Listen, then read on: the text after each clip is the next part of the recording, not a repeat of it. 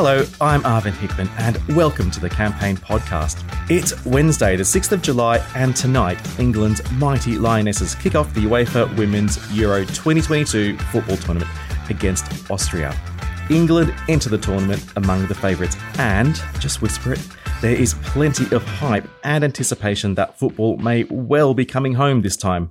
However, there is also plenty of interest in what is happening off the pitch leading into this tournament. This Euros has attracted incredible public and commercial attention, with brands backing the Lionesses and other teams in droves rarely seen before in women's sport. Today, we're going to discuss why brands are attracted to the Euros, how they are activating, and what this means for women's football.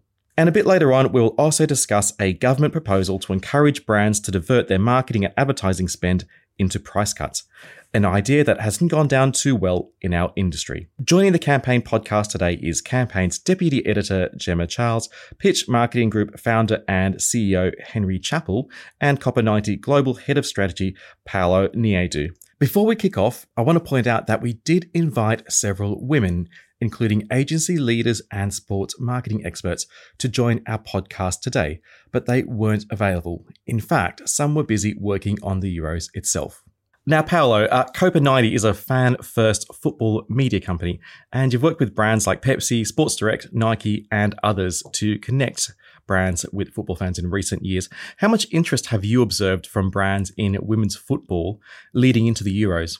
Interesting question. So, I guess I think reversing back, I think probably just after the World Cup in France 2019, mm-hmm. that's when we start to see brands really properly leaning in with the view of a Euros coming to obviously the UK as well. Um, but what we've seen is the brands that are in men's football, someone like a Pepsi, we've we've helped guide them, uh, informed their decisions in terms of taking up the women's side of the sponsorship uh, with UEFA, um, and actually trying to give them sort of the, the the foundations to do it properly. And I think we're going to see um, another raft of brands seeing the Euros and going, do you know what? Women's football is an opportunity here.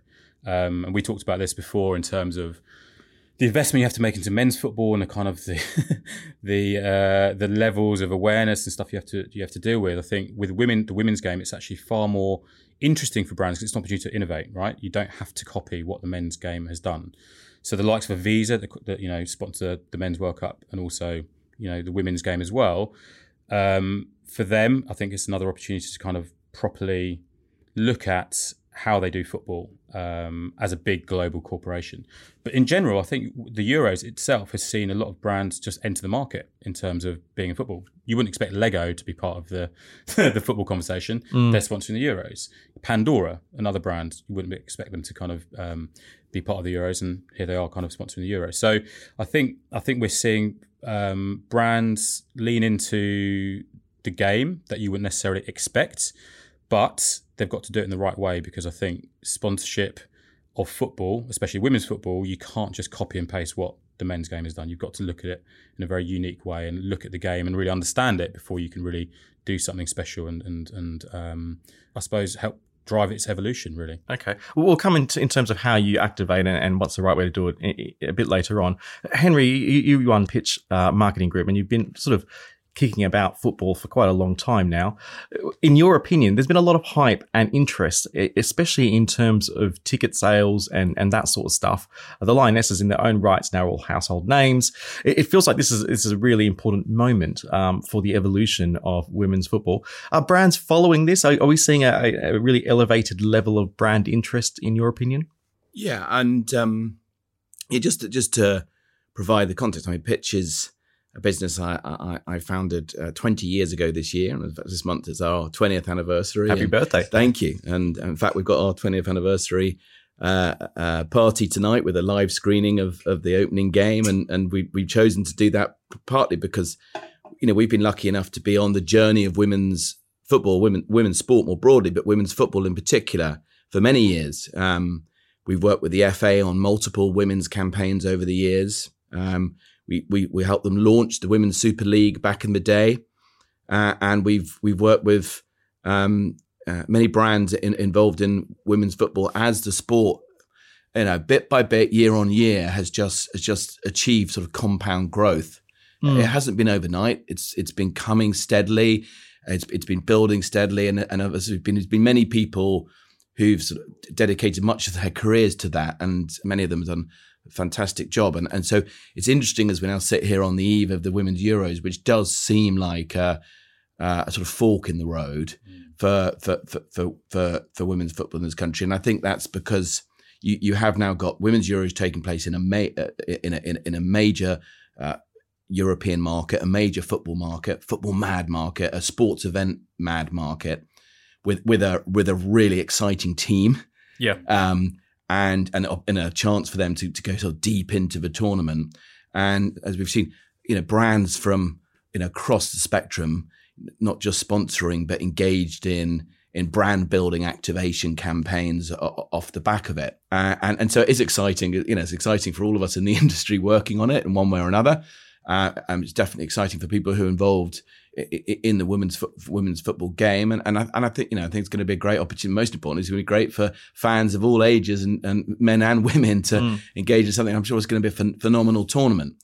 Um, but for brands, I, I, think they have realised that what the women's uh, uh football does, or particularly uh, you know major women's football tournaments such as this, it gives them an opportunity, I think, to to run campaigns that are can be seen as a force for good that can drive societal change, can have some purpose, and therefore it's actually a gives them a, a it's a richer territory than perhaps the men's World Cup later this year. Mm. You know, so I think that's why it's interesting. You see these campaigns are, are doing some more interesting, more thought provoking things than perhaps you know, you know the men's World Cup, which which also, by the way, is, is quite you know is quite a controversial World Cup, isn't it? You know, come, it comes with its issues. Whereas this is a fantastic opportunity for brands, and and I've seen that with the work that we've done with BT and EE, who are of course the you know the, the lead sponsor of the Lionesses and have been for you know, as part of their long-term deal with the FA, you know, they're going to activate more around the women's Euros than they are they are around the men's World mm. Cup this year. I yep. love the, what you just said there, Henry. The um,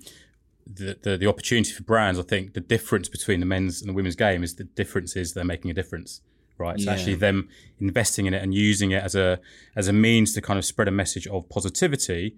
That's the difference between what you know men's game. You're not necessarily doing that. You're kind of trying to get the exposure, right? Mm, it is. It's men's more just purely the eye the opportunity of exactly. eyeballs, whereas this this comes with more than that. But of course, the tipping point is is that you now get the eyeballs as well yes. with women with, women's football, and you know obviously we've seen that with over half a million tickets being yep. uh, sold, and and and the, the, audience figures that they're expect to get, and and I say particularly if the tournament really delivers, as I'm sure it will do, mm. you know that if it if it comes to the comes to the the Lionesses reaching reaching the final, you know that that is going to be a sort of London 2012 Super Saturday moment, isn't it? Sure. You know, and you know you, you do need the sport to deliver.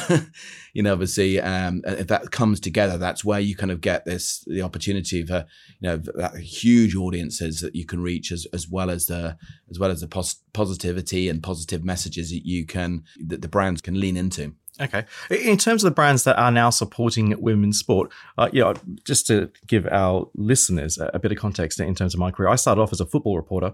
I used to report about women's football many years ago, and I've followed it very closely ever since. And, and back in the old days, um, it, it very much used to be a case of if a big brand would support men's football, um, at a, certainly at a national level. They'd probably also support the women's team, but it, it seemed like a bit of an add-on type thing.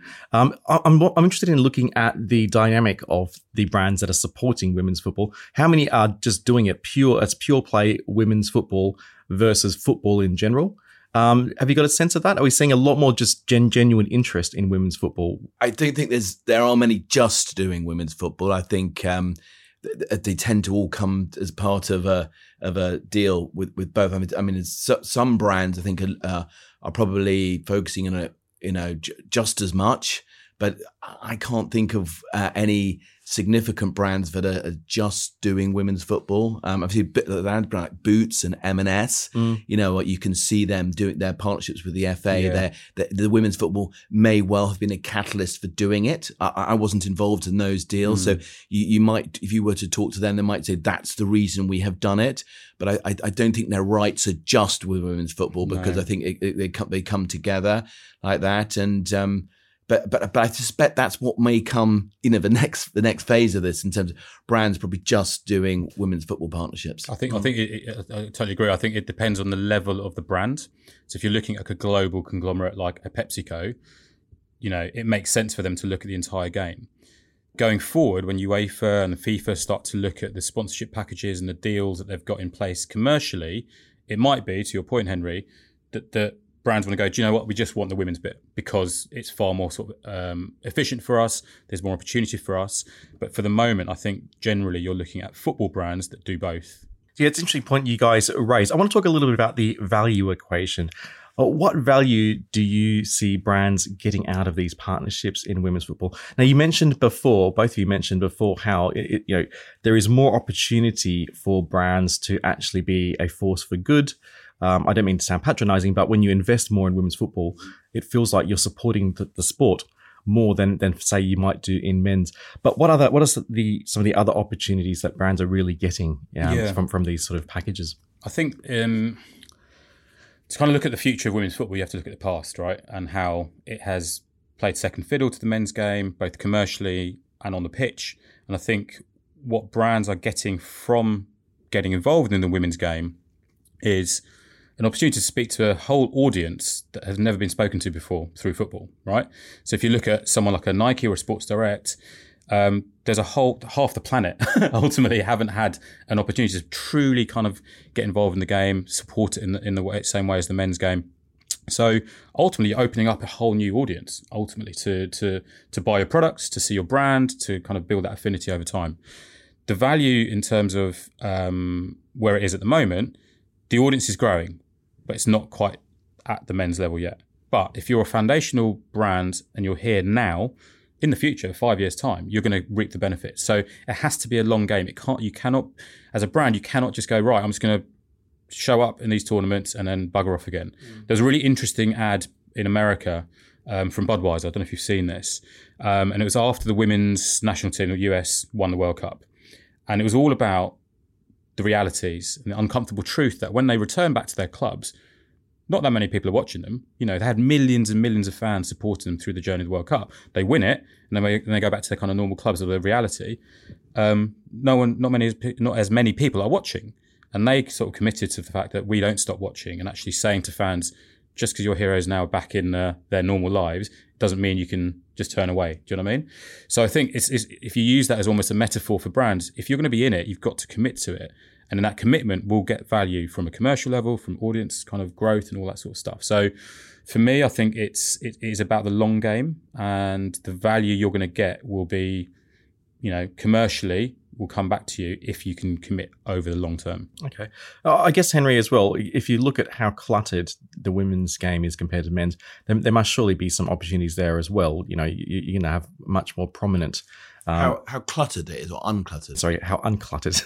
yeah. Because the men's game is extremely cluttered when it comes to sponsors. I mean, you look at Premier yeah. League clubs alone, they have you know, dozens of sponsors each. Whereas in the women's game, surely if you are a brand that's prominent in the women's game, you you, you get a lot more cut through. Yeah, it was it's interesting because I, I, just was actually reflecting this tournament that the women's Euros it starts to look quite cluttered actually mm, okay. because because there's quite a few brands with similar campaigns already. You know, if you look at um, say the Volkswagen and the Heineken campaigns for this women's Euros, they're both they're both sort of trying to tackle similar areas uh, about sort of gender bias and language.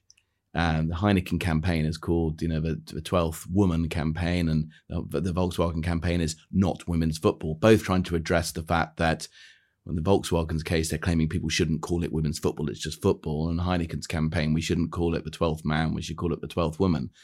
And so, so you see two, um, you know, sort of big pan-European brands, both of whom have had a long-term association with men's football you know, both of them, you know, one two of the biggest sponsors of men's football over the years. Now, now tackling women's football. I, I'm I'm not sure they're they're the strongest of campaigns we're going to see in the women's Euros compared to the, the work of EE or Sports Direct or others. You know, we'll I'm sure we'll come on to talk about them, but that's illustrating the fact that there, you know there's already a bit of sort of uh, clutter in the activation area or something similar. And, and definitely when you look at the list of of commercial partners, both of, of the tournaments itself and mm.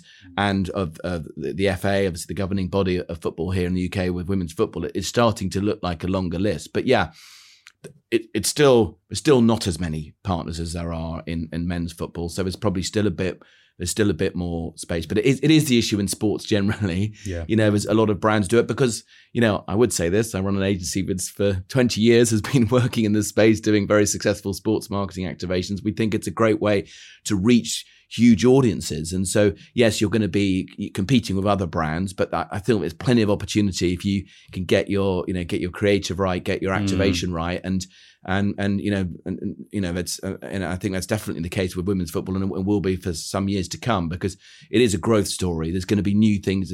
There are new stars appearing, mm. um, and, and, also just from an ROA point of view, the other, the other issue about it is, you know, it, it is a lot more cost effective in men's football because a commercial deal in women's football is you know, does come with a lower rights fee. Uh, and and and that that will be the case. And it's just reflective of the fact it still doesn't quite have the same scale of audience, the same reach, and mm. uh, and so again, that's the opportunity. The, the, you know the entry price is less for brands, you know, because because uh, particularly at club club football, I think you that, that's what's going to be interesting to see what happens. How many brands then beyond this start to do more in in in club football and, and, here in the UK, particularly with the the new plans the FA have got for the Women's Super League, which is now going to be set up as a separate entity. Uh, and so it's going to be more commercialization there, and, and, definitely there will be more space for brands to to get involved, um, you know, beyond the Euros here. Henry, you mentioned some examples of work there. Um, can we look at some other examples? I mean, what kind of um, activations have brands been doing around the tournament? Well, I mean, the the the, the the, the campaign that we've been most involved in at Pitch is um, uh, EE's campaign, not her her problem, which is which is interesting because this isn't um, this is a follow on from the very successful campaign that um, we worked with them on um, around um, the men's Euros last year. Uh, which was was the first of Hope United campaign, which was tackling the issue of um, uh, racial abuse on, online uh, that in many that, that is particularly pervasive uh, around football mm-hmm. uh, and, and, sport. You know, obviously, um, you know, it's it is an issue that happens on a obviously daily basis um, around life in general, but it, it's it's particularly prevalent um, around football, and and so um, it cut through really well for them, and one of the marketing directors said that. So. Yeah, it did. It really resonated. It was it was based on some you know some proper research they've done to understand the issue around it. Obviously, E and BT obviously are you know tech brands and brands involved in you know t- telecommunications. So you know it was it was very relevant for them to tackle it. And as the lead as a lead sponsor of of the England team, men's and women's team in the FA, it was again it was right for them to be doing it. You know they had there was there was a reason for why they should should be doing it, and obviously they got the um, the England team on board and used them in a very effective way. And I mean, sadly, it was it was pathetic, wasn't it? You know, because obviously what happened with yeah. that, you know, with you know with but you know the the players in particular who missed penalties in, in the final again you know you know somewhat Men's predictably were subject to you know vile and totally uh, you know unacceptable online abuse. And so it's it's a it's a horrible issue that's you know sort of seems to be particularly bad in this country. And it's you know it's it's it, was I think for a brand like EE to to address that in the way that they did, and I think I think they did, they did it. They tried to do it in a in a way that was hope not hate that that that campaign. So it was was trying to be positive, uh, and to to shine a light on the issue, but address about how you can how how people can approach it differently. And it, it was very very effective for them. It, it tracked really well, and so it was it was perhaps understandable understandable that their marketing team, you know, wanted to follow on from that, and and the actual the ad campaign created by Saatchi and Saatchi, I think you'll you'll see not her problem. I think is another really really good piece of work. It's it's you know I think it's it's interesting again because it's it's you know it's it's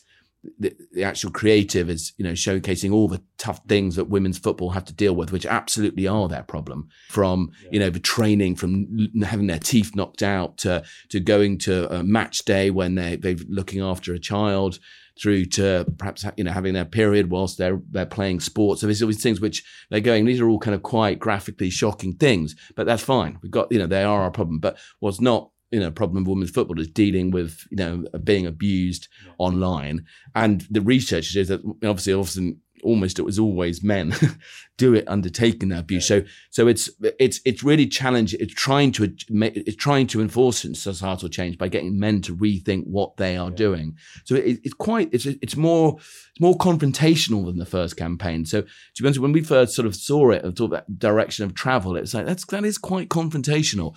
But I think the way that they've addressed it again, and they've used quite cleverly the men's football players as well alongside them to talk about to, to showcase and Gareth Southgate in in one of the creatives is Gareth Southgate is addressing it saying you know so I think which which helps to sort of soften it. And then you know and because they've already got that sort of brand equity in the bank with the work they've done with Hope United I think it, yeah. you see what they're what they're trying to do there. So I think that's a you know and obviously they're putting a huge amount of media spend behind it so it will be very prominent. And I, and I, and I do think it's a campaign that I think will make people address their behaviour. And I think if that's if that's the case, and and EE gets some credit for that, then I think it'll be very effective. This could be a problem. What could be a problem for Lauren James as their squad grows even stronger? The competition for places heats up. Ah!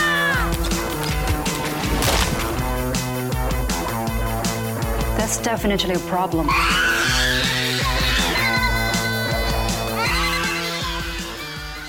What I really love about that that, that execution is you've never we, no brand has really shown female players in that way. It's very jarring. Yes. It's very very like whoa, and I think the way that the campaign and the, the kind of the ad itself flips that negativity in, into a way that actually puts a, puts the players on a pedestal because they are gritty, they are tough, they are they do have to deal with loads of stuff. It's a very very when I first saw it, I was like, wow, yeah, the, the, I wish, I wish we'd done that. It's, it's, it's, the similarity is, which again was a campaign again uh, we were involved with back in yeah. the day, was the Channel Four Meet the Superhumans yes, campaign, yes, which was an ad before the Paralympics, which mainly to reposition course, your yeah. thinking of of of uh, disabled athletes and and you know Paralympic athletes, and mm. and but in a way which was it didn't hide it at all, you know, was, and it yeah. similarly has that sort of that sort of moment which is like, whoa, it totally really agree, really makes you rethink them, and and and therefore your sort of your attitude towards them, and of course that did, I think that did change the perception of, well, the subsequent the Paralympics changed the perception of disability yeah. in this country forever. You know, yeah. I think it's it still does. It's it's. I hope this campaign for EE and and you know what happens with the Lionesses as the tournament yeah. might, might, might yeah, change that moving forwards. And I think there's this, the creative treatment of it is similar, isn't yes, it? Absolutely. Don't you think in terms of what they've done there? But you know, great pieces of work, both of them. Yeah, I just want to point out as well that Saatchi and Saatchi was the creative agency that helped out with that campaign. Is that right? Yeah, Saatchi and Saatchi did all the creative for EE, both the Hope United and, and this, and the Channel Four campaign was created in house. I think back back in the day, if I remember rightly, but yeah, Saatchi and Saatchi are um, a BTE's creative agency, and they've done a phenomenal job on it. Hmm. Paolo, would you like to give some examples of work that you've um, liked? So, um, Sports Direct um, is a campaign that, that we created at COPA90. It's called Girls Don't Like Football. We love it. And similarly to the EE um, piece of creative, it all comes and stems from a from a genuine cultural truth. This idea that girls who do love football are often asked, "Do you actually like football?" And it actually came from um, uh, a lot of focus groups and workshops we did with fans. And actually, we, we talked about kind of you know uh, the female side of it. What happens when you say you talk, you know, you, you love football, and, and they, they, get this reaction? And we actually put that in front of um, Becky Stanion, who's the CMO of Frasers Group, part of um, Sports Direct, part of that that that group. And we asked her, what's it like to be a, senior woman in sports from a marketing perspective? And she said, you know, the amount of stuff I have to deal with in terms of men looking at me going, do you actually like football? Do you actually like sport? It's, uh, it's, it's an inherent truth that, that happens throughout society. So we wanted to flip that on its head, right? And actually go, well, do you know what? Girls don't like football. They love it. And actually celebrate that brilliant sort of energy that exists within this country and use the Euros as as a springboard to then get more young ballers, female ballers to actually take up the game, become a fan, play, whatever it is, and do it in a way that just feels like it's it's a shift away from this notion of you know girls can't enjoy the sport because they can, and it doesn't just have to be women's football; it can be all of football. So we were we're really really happy with kind of the the way that all panned out. The little Easter eggs and the people in it and the feet, you know, you've got Sam Kerr in it, you've got Emma Hayes, you've got some of the best players you're going to see in the Euros, all all kind of featuring. Um, we believe it's going to really shift the dial in terms of the women's game going forward in this country. There's more stuff to come as the tournament plays out, but um, I think Sports Direct have done a have, have, have entrusted us to bring something to life that's so important for their brand because again going back to kind of the the opportunity there they're opening up the brand to a whole new audience now the men's game is saturated from a from a from a commercial level because they've probably reached the most amount of uh, men they're, they're ever going to do. In the future, you've got this whole new audience of young girls who are going to be speaking to their parents, go right, I need to get a pair of football boots. Sports Direct's that place. Girls don't like football. We don't like goals. Ellen.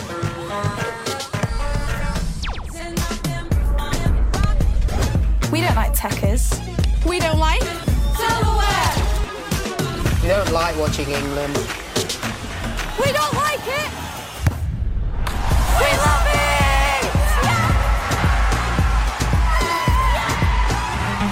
Tonally the campaign is absolutely spot on. I hmm. think it really captures the moment, and I think I mean particularly as the tournament goes on and on, and then hmm. as you know these tournaments, the sort of hype and hysteria builds, doesn't it? And and and see that the Sports Direct ad airing around you know a semi final or a final. I think it's going to be a really positive moment, Absolutely. and, really cap. I think it really does will really capture the the mood of the nation. And I think Yeah. that's when these the, that's the opportunity for these for these campaigns. I think when you really capture the mood of the nation and you know it worked. I mean, I, I know it's not on topic, but I was noticing the Emma Raducanu HSBC ads around Wimbledon, and so they're still running. And obviously, she was She's knocked out last week, you know, and it still feels a bit like, oh god, you got, you know, you're pretty probably, Yeah. you know, when a bit too sort of hard on that. Whereas I think I think you can see that. Um, you know that, that this is likely to sort of come together with what, what sort of what's happening on the pitch and in the tournament, and and indeed sort of in the uh, pubs and, and living rooms up and down the country, Absolutely. you know, over the next few Sorry, weeks. you, you touched on something quite interesting there about what what what does this actually mean? I think I think we found from our research as part of the Sports Direct um, campaign that actually all the athletes, all the fans feel like Euro 2022 is about playing for the legacy of the game. They understand and under, and really deeply understand actually that by performing well on the pitch, making sure that women's game is seen and celebrated in the right way, can drive huge momentum in the future. So you talked about the WSL next season, the, the most the league with the most amount of players in the Euros. People will be able to go and see Chelsea at Kingstonian's ground. They'll be able to watch Sam Sam Kerr not playing the Euros. They'll be able to watch Fran Kirby. The access to it is so is so is so different to the men's game, right? You can watch the you know the superstars of the world, and then you know in a couple of months' time, go and watch them literally be meters away from them, and it's that's the sort of difference there. just the sport itself does need to sort itself out in terms Yes. of in that they need to be able to see them at Stamford Bridge, Hundred percent. not you know, and that's a different, Yeah. that's Yeah. a different, that's a different subject. Well, but- we'll come to that. We'll come to Yeah, that in, in, in a little bit. I just want to just sort of pick you up a little bit, Paolo, Yeah. in terms of great creative. You shared an ad before Yes. um, from Nike, which I thought was absolutely fantastic. Um, did you want to just describe that one? So, um, in typical Nike style, it's about um, looking at the women's game through a very authentic but celebratory lens. Um, very similar to EE. It shows the grit, it shows the passion, and it shows a, side of the game that I don't think um, many brands have the right to kind of go into. And what it does, it presents the game in a way that is um, inspiring not just to female ballers, but to the likes of myself and I'm sure Yeah. other males. Yep. You look at it and go, it's incredible skill. You know, it, it kind of leans into the fandom, it leans into the passion that sits around the game, it leans into the stuff that sits in fashion and, you know, um, that's that side of it.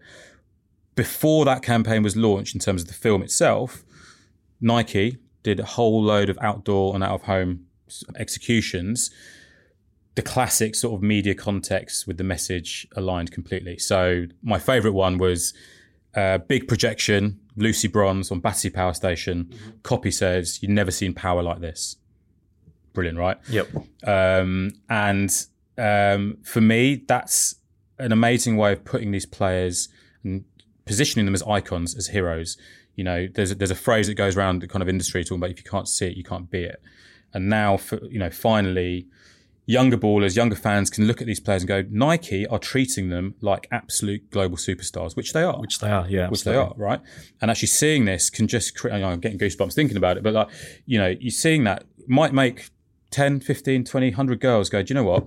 Football's for me. I feel confident enough now that I can step forward and be the next um, Lucy Bronze, right? Um, and brands kind of like Nike doing that just, just, just creates that momentum. And to what I was saying earlier about the difference is they're making a difference, you know, and, and treating it in that way is, is the right way. Yep. Uh, I just wanted to also ask you. You mentioned before, before this um, podcast, Hmm. um, when we're having a chat about the evolution of Yes. creative around women's football. Yes. Would you like to elaborate on that point and Yeah. how, where it's got to now? Yeah, so I guess if you if you reverse back before the Women's World Cup in 2019 in France, the way we were sort sort of seeing narrative sort of play out was very much about this idea of um, women fighting to play because of all the kind of barriers they've faced, um, the leagues not supporting them, federation not supporting them. When we got to the World Cup, it got to a point where it felt like the narrative shifted to more like let's celebrate the brilliance of these athletes, right?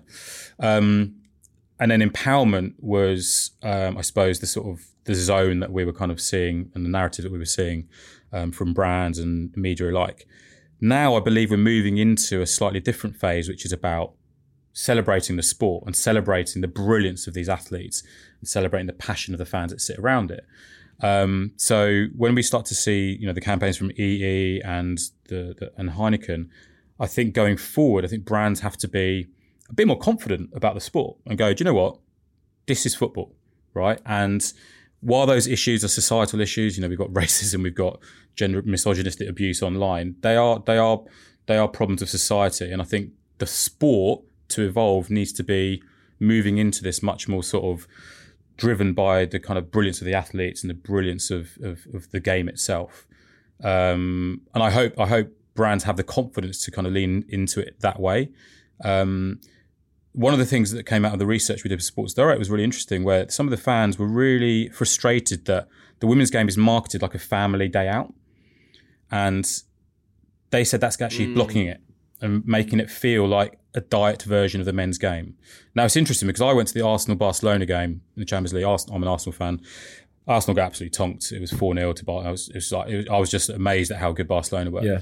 There was one point where Jordan Nobbs got smashed by one of the um, Barcelona defenders, and I stood up and shouted and protested as if I was watching the men's game. And I looked around me and I felt a bit awkward because no one else was doing that. And I was like, hang on a minute. But I, I'm, I'm just acting like I would at the Emirates normally, right?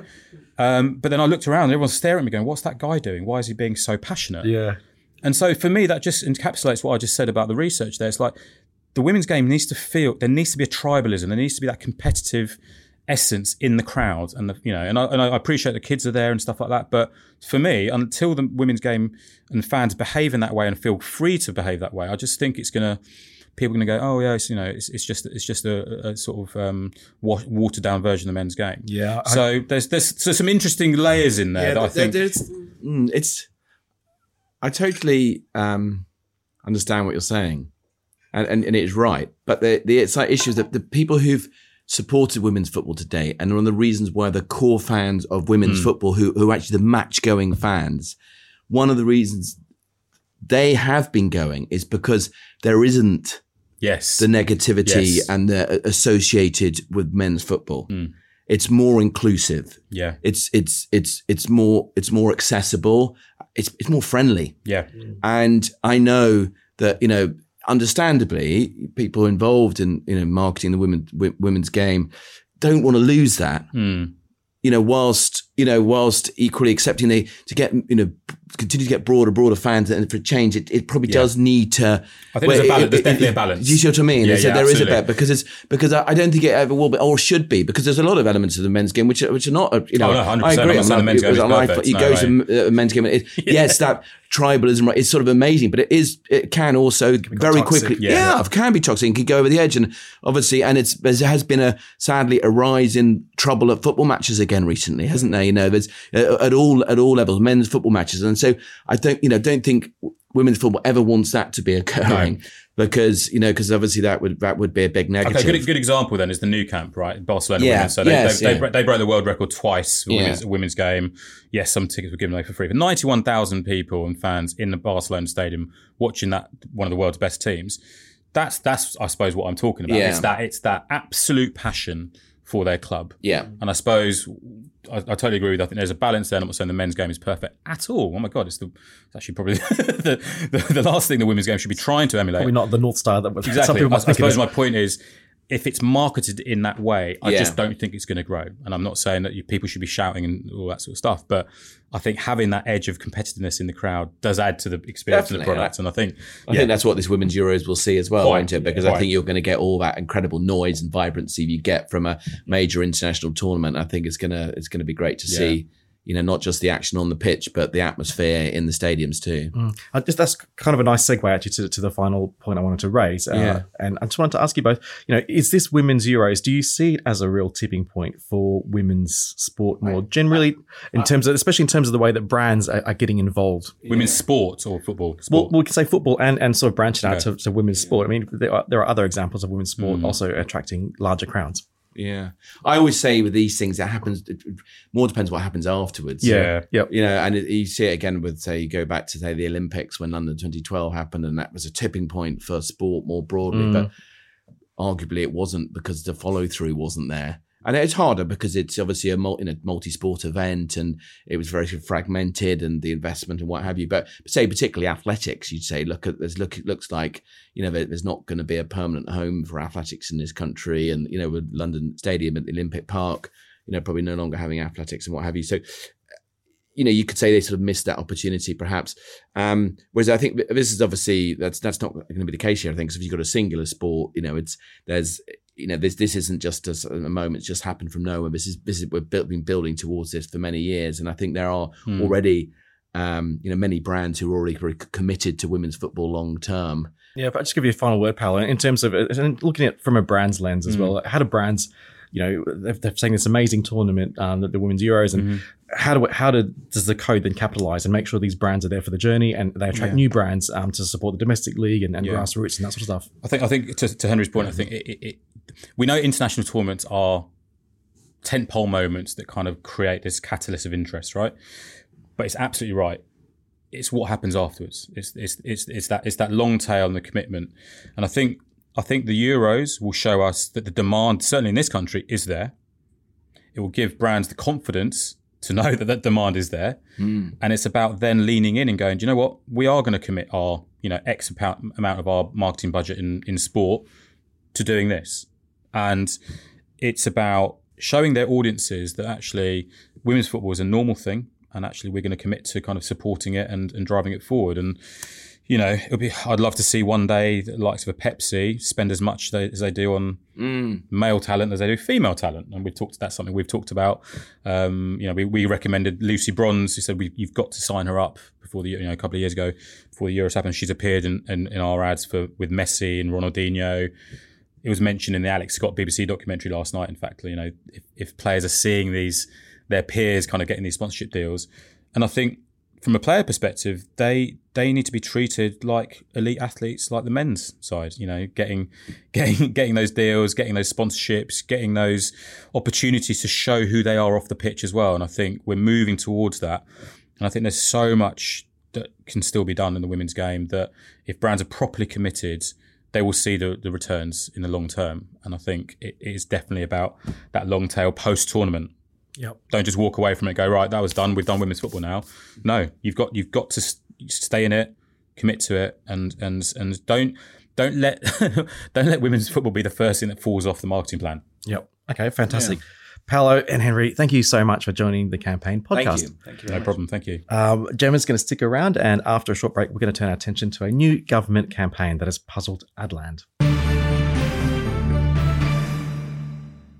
Last week, the government leaked a proposal to the media that it is planning to encourage businesses to divert its marketing budgets away from marketing and advertising and into price cuts on products and services for consumers.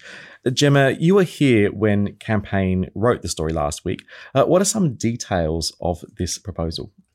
Yes, so this is about trying to get businesses to help consumers with the cost of living crisis. Uh, so there are some things that have been said officially by the government's cost of living czar. There's always a czar, isn't there? Yep. Uh, this is David Buttress in this case, who's a former Just Eat CEO.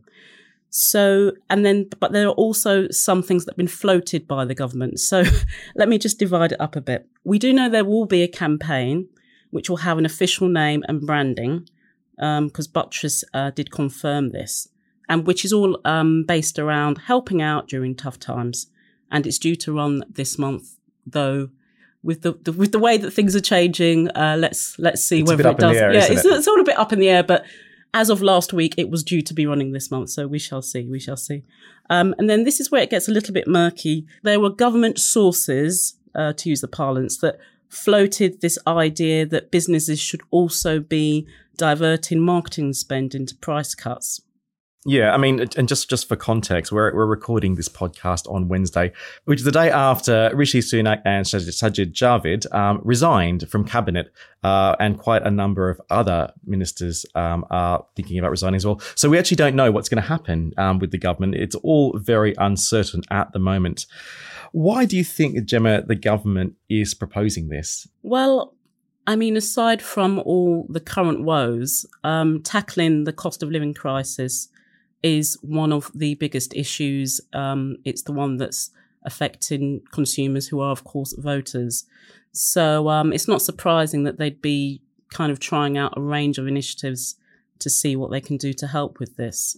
I suppose a cynic might say that there there could possibly be a, a sort of distraction uh, tactic with this as well, but um, I, I will not say that. But uh, that's certainly been um, uh, flagged as well. Yeah, now it's fair to say that uh, quite a number of people in the industry we've spoken to um, are not particularly pleased about this campaign. Um, I, I might just read out um, just a few comments that we've received so far. At Mediacom's EMEA strategy lead, James Turner, told us uh, what the government is doing is publicly passing responsibility onto businesses to stop prices rising. Asking them to cut their nose off to spite their face shows the simplistic ignorance they have to how business and marketing works. It's another example of the short termism that's endemic within our industry and society. Um, Richard Morris, who's the CEO of IPG Mediabrands in the UK and Ireland, said, it will drive inequality and favor those larger businesses that can afford to cut prices in the short term at the cost of those smaller margin pressured businesses already having to face an existential threat created by a recessive economy. The notion that it is discretionary cost that can easily be transitioned into a price cut is too simplistic and outmoded. Advertising is a proven growth driver, and as such, any reduction will restrict growth. Now, Phil Smith, who is ISBA's Director General, um, also sort of echoed that sentiment. What is most worrying about the government, he said, um, are suggestions that they appear to show a fundamental lack of how advertising works. Sounds like pretty fair comments. I mean, it, it, it does really feel like a really short term sort of populist play, doesn't it? I would say this in terms of having a campaign that gives kudos to businesses that are helping consumers during these tough times. I actually don't think that's a bad idea. Now, one of the examples um, in David Buttress's speech to the CBI, one of the examples he gave um, was how Greggs is helping to supply kids' breakfast clubs with food that would otherwise go to waste. So, something like that, I'm all in favour of recognising good work like that.